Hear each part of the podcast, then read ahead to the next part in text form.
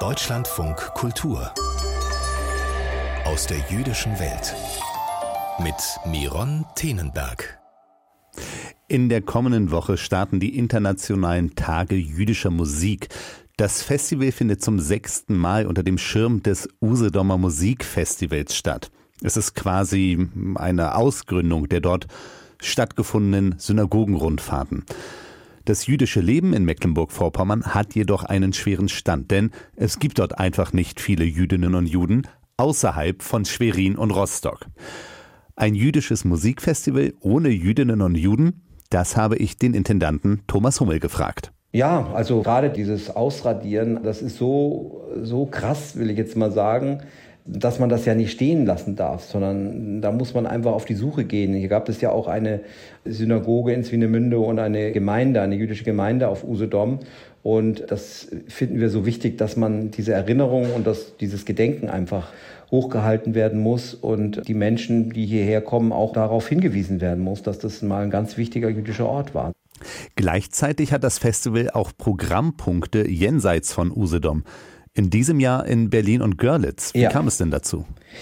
Genau, also wir wollten das tatsächlich und wollen es auch noch immer weiter ausdehnen, dass man die Idee eben ein Festival hat, wo man jüdische Musik allein in den Mittelpunkt stellt. Also es gibt natürlich sehr viele jüdische Kulturtage in Deutschland, aber es gibt sehr viele Initiativen auch an kleineren Orten, die nicht vernetzt sind deutschlandweit. Und das ist, sage ich mal, so ein langfristiges Ziel, dass man diese Initiativen bekannter macht und durch ein Festival, was dann deutschlandweit gemacht wird, vielleicht vernetzen kann. Also dass das vielleicht ein Vehikel sein könnte, um die Synagogen, die ja auch neu eingeweiht wurden, also die Synagoge beispielsweise in Görlitz ist ja auch erst seit ein paar Jahren sozusagen wieder eröffnet. Oder es gibt ja auch dann die Synagoge in Lübeck und in Magdeburg. Und also an verschiedenen Orten ist ja wirklich wieder dort was Neues entstanden. Und das finden wir schade, dass es gar nicht so öffentlich bekannt ist und schon gar nicht vernetzt ist. Und das ist natürlich nur ein ganz kleiner Beitrag, aber den wollen wir in den nächsten Jahren noch ausbauen.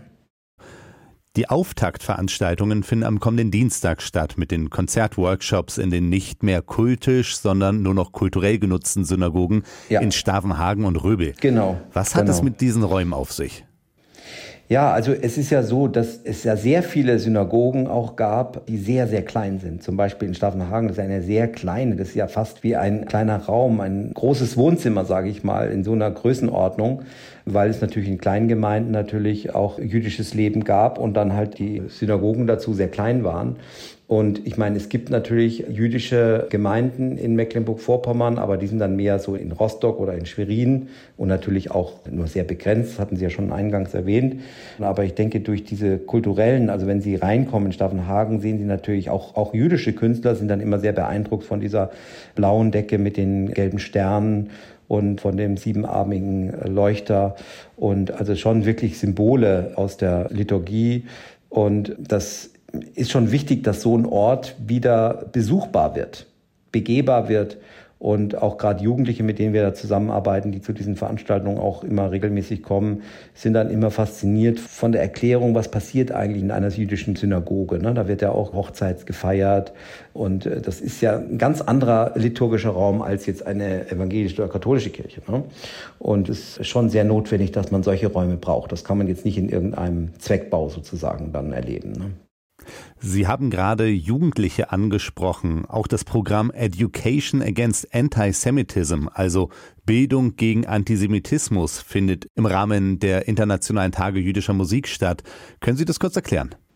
Also wir haben da, sage ich mal, verschiedene Experten aus dem Bereich zusammengeholt, die dann ja auch in die Schulen gehen, die mit den Schulen, mit den Schülern ins Gespräch kommen, um genau das zu erforschen, was bewegt die Leute eigentlich antisemitisch zu sein oder wo soll die Reise hingehen. Ne? Und da ist es einfach sehr wichtig, sich auseinanderzusetzen mit den jungen Leuten.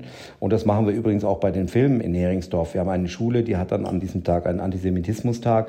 Da geht es den ganzen Tag dann um Antisemitismus, wie begegnet man Antisemitismus, wie kann man sich verhalten, was sind die Wurzeln dafür. Das geht ja weit in die letzten paar hundert Jahren hinein und das aufzuarbeiten und dazu Antworten zu finden und äh, gemeinsam auch mit den Jugendlichen in Kontakt stehen und im Gespräch sein. Ich glaube, das ist schon ein wichtiger Beitrag dazu. Ne? Das sagt Thomas Hummel, der Intendant der Internationalen Tage jüdischer Musik. Diese finden in der nächsten Woche statt, nämlich in Mecklenburg-Vorpommern, Berlin und Görlitz. Und das kleine und feine Programm können Sie sich auf internationale-tage-jüdischer-musik.de anschauen.